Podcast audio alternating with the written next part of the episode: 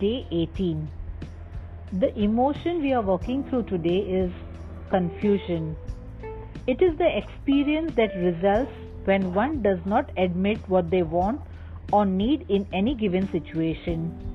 Knowing what to do and not demonstrating the courage required to get it done. A response to fear. Chaos and confusion are not the same thing. Chaos is the energy we create when we have a need to be needed. When we want to make ourselves feel important. When we are trying to convince ourselves we are not important and when we need something to do. Chaos looks confusing, but it is not confusion. Chaos is a cleverly disguised way of saying, I know what to do and you don't. Or, you know what to do, so please rescue me.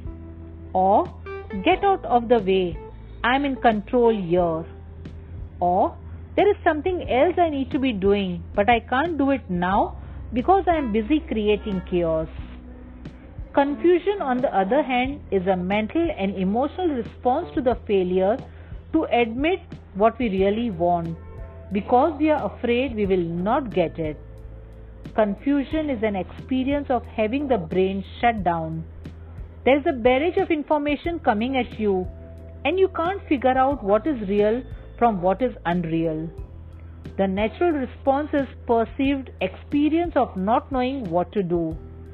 Well, that's impossible. You always know what to do because you have a divine connection to that one mind that knows everything. Confusion is also the mental and emotional outgrowth of knowing exactly what to do and having this knowledge clouded by the belief that you are not good or smart enough to do it. This is augmented by the fear that if you do, you might not do it right, or that if you do it the way it needs to be done, somebody will get mad at you. The natural response to this self defeating mental chatter is for the intellectual mind to shut down. The result is what we call confusion. So let us begin our morning with an affirmation which says, The divine presence of life, love, joy, peace, and goodness knows what I want before I ask for it. This presence is unlimited and abundant. This presence supports my right to have unlimited good and abundance. Today I will ask for what I want, knowing that the divine presence within me will lead me to that which is for my higher and greater good. For this I am so grateful. Amen. And so it is. Let us recap. The divine knows my need and desires before I ask for them to be met. All the divine has is mine by divine birthright.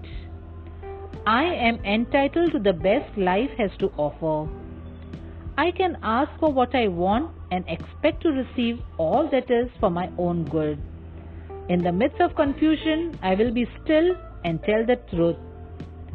So, with no more confusion, open your journal Write down divine confusion. And the first question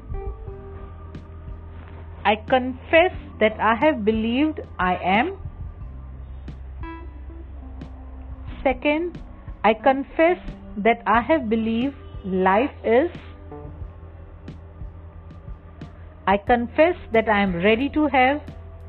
Write down your answers in detail which will help you to eradicate your emotions of confusion and tap into your God gifted power. Divine confusion, divine confusion, divine confusion. You can convert your confusions into creating possibilities.